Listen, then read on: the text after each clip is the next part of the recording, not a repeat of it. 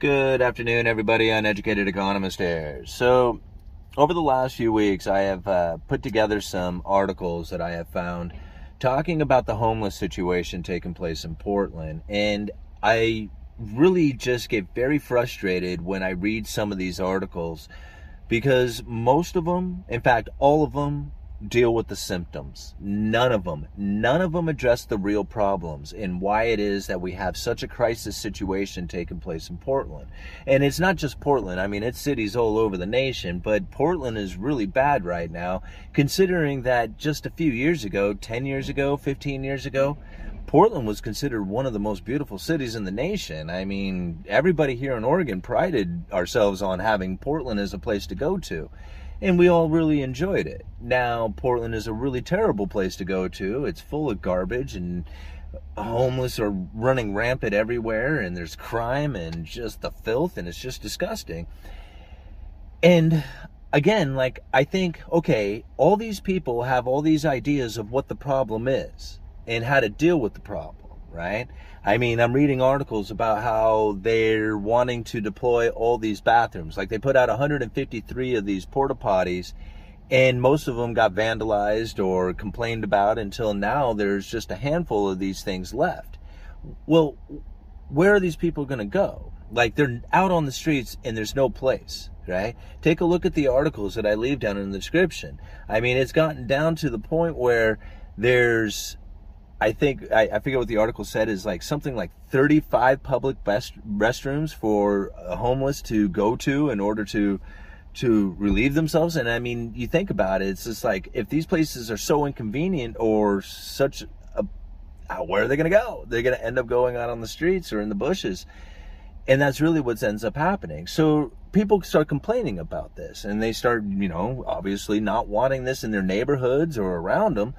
So what do you do, right? You start complaining about it, but if nobody does anything, then you start to try to deal with the problem yourself. And then that's where the real problems start to kick in because now you got harassments and people like, you know, really getting angry with each other and fights start breaking out.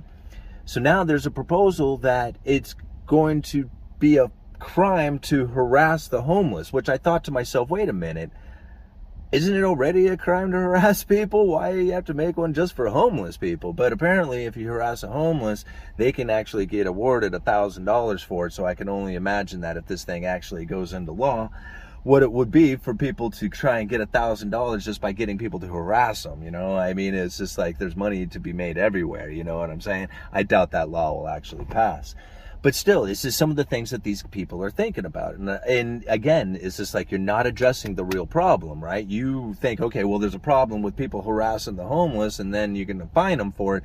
But again, that's dealing with the symptom and not dealing with the real problem of why do we have so many homeless here. Again, with the porta potties, we deploy all these porta potties because we have so many homeless here. We don't want them defecating on the street, but they're not dealing with the homeless. They're dealing with the problem of the homeless, right?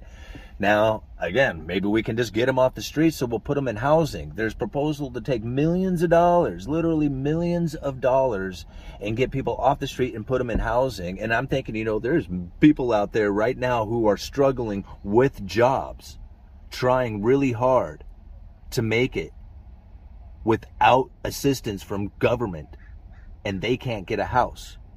Yet you're going to take homeless people and taxpayer money, these people's tax money, that they've worked hard to pay you for, and you're going to take and put homeless people in a house and deprive them, depriving the available housing that's out there, making it ever increasingly more expensive and difficult for these hardworking people to get a home, driving them out onto the street, creating even more homeless people. Do you see this?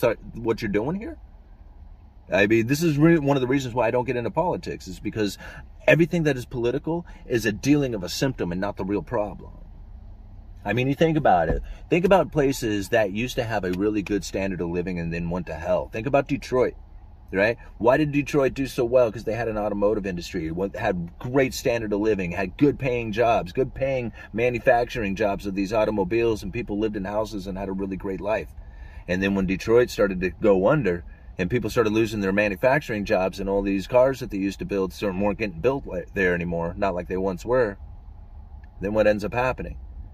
people start going into poverty and start failing. Right? This doesn't it doesn't necessarily have to be the entire nation. It can be cities. It can be just an individual person in their house, right? When the new money turns off, people start falling into poverty. When new money comes in, it drives people into luxuries. When you drive into luxuries, you have a separation between the rich and the poor. So now all the new money that is coming into Portland has the people, the property owners, the people who bought these homes, living in this area, having their businesses, they want to enjoy that higher standard of living wherever it was that they brought this money from. Did they sell a home in LA or New York or Seattle or something like that and move out to Portland and buy a home that was half the price and now they have all this money to spend and they're dumping it into the city wanting the conveniences and the pleasures of life that they once enjoyed and as they're doing this, they're driving up the prices and it's making it ever increasingly harder for the standard of living for an average job to achieve that standard of living.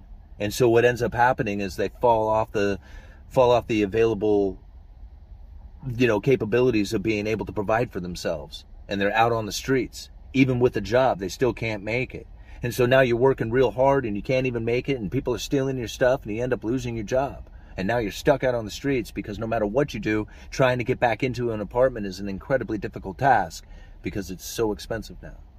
Right? Only the rich people get to live here. Everybody else gets to suffer. And you get to see it happen in real time right now. The more the new money pours in, you think about it, it's Portland. Ships come up here and stop in port. Right? That is a lot of transactions and things happening there. Yeah, sure, it's a corridor, it's a hub, and it goes out on rails and ship in trucks and everything else but you have to think like where the new money comes in first and what happens to that particular area when the new money comes in right it drives ever increasing amounts of people into luxuries and it drives people ever or it drives that wedge in between the the rich and the poor and it makes the inequality ever increasing and you can see it just plain as day right now i mean here even in astoria right? Astoria used to be a working class town. It was a working town. We had loggers and fishermen, and that's the what it was here. Right? And living here was fairly easy. I mean, my wife and I, when we graduated high school with just regular part time jobs that went full time, when we graduated, we were able to rent an apartment and have a living and do everything on our own. You know, and nowadays I can't imagine somebody trying to do that. It's hard enough to do it, you know, with good established jobs, let alone trying to do it straight out of high school. So the area here has definitely changed from demographics. It's not necessarily the working class people, the logging and the fishermen, right? The loggers and fishermen. It's now a lot of retired folks, people working remotely. And they come to our town here and they started driving up the real estate market, and now the homes here are incredibly expensive. And the people who have average jobs here, they having a very difficult time trying to make ends meet. They certainly don't have the capabilities of buying a house, not like these other, you know, retired folks are having here. And then, so what ends up happening? A lot of these people are leaving town, right? And so now all these folks come to me and they're like, how come nobody here wants to work? And it's like, it's not that they don't want to work, it's just that they're not here anymore, right? The cost of living, the standard of living is very expensive. The houses are very expensive and the pay doesn't pay enough. So now they're leaving. They're out of here. And this is what we're going to find, you know. This area right here is starting to experience it's gentrification, you know. It totally happens. And when the new money turns off, like I can't imagine Astoria having the new money turn off because it's all from this retirement, you know, community that's being built. So I would imagine that new money's going to pour in for a while, so long as the retirements are, are paying. But it used to come from fishing and logging. It doesn't necessarily come from that anymore. And when we saw the fishing and logging start to deteriorate as far as being the main money driver coming into the town, the town was, you know, it was cheap, it was easy. It wasn't like it was diving into poverty, but it wasn't like exactly excelling, right? Then people started moving in, and this is what we had 10, 15 years later. Now look at it. People look around here and they don't even realize we moved, we didn't even move here.